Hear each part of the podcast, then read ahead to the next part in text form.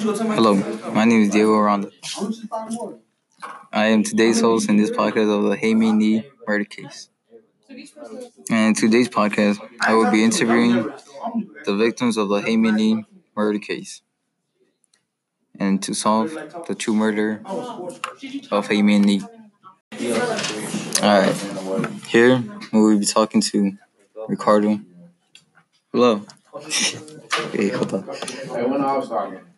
My first question will be When was the last time you saw Adnan and Hey Mini?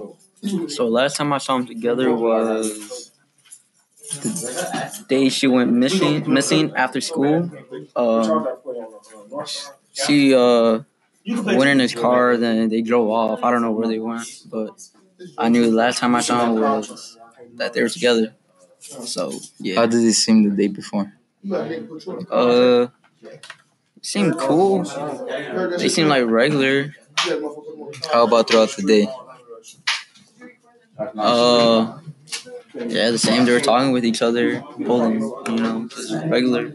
Interesting.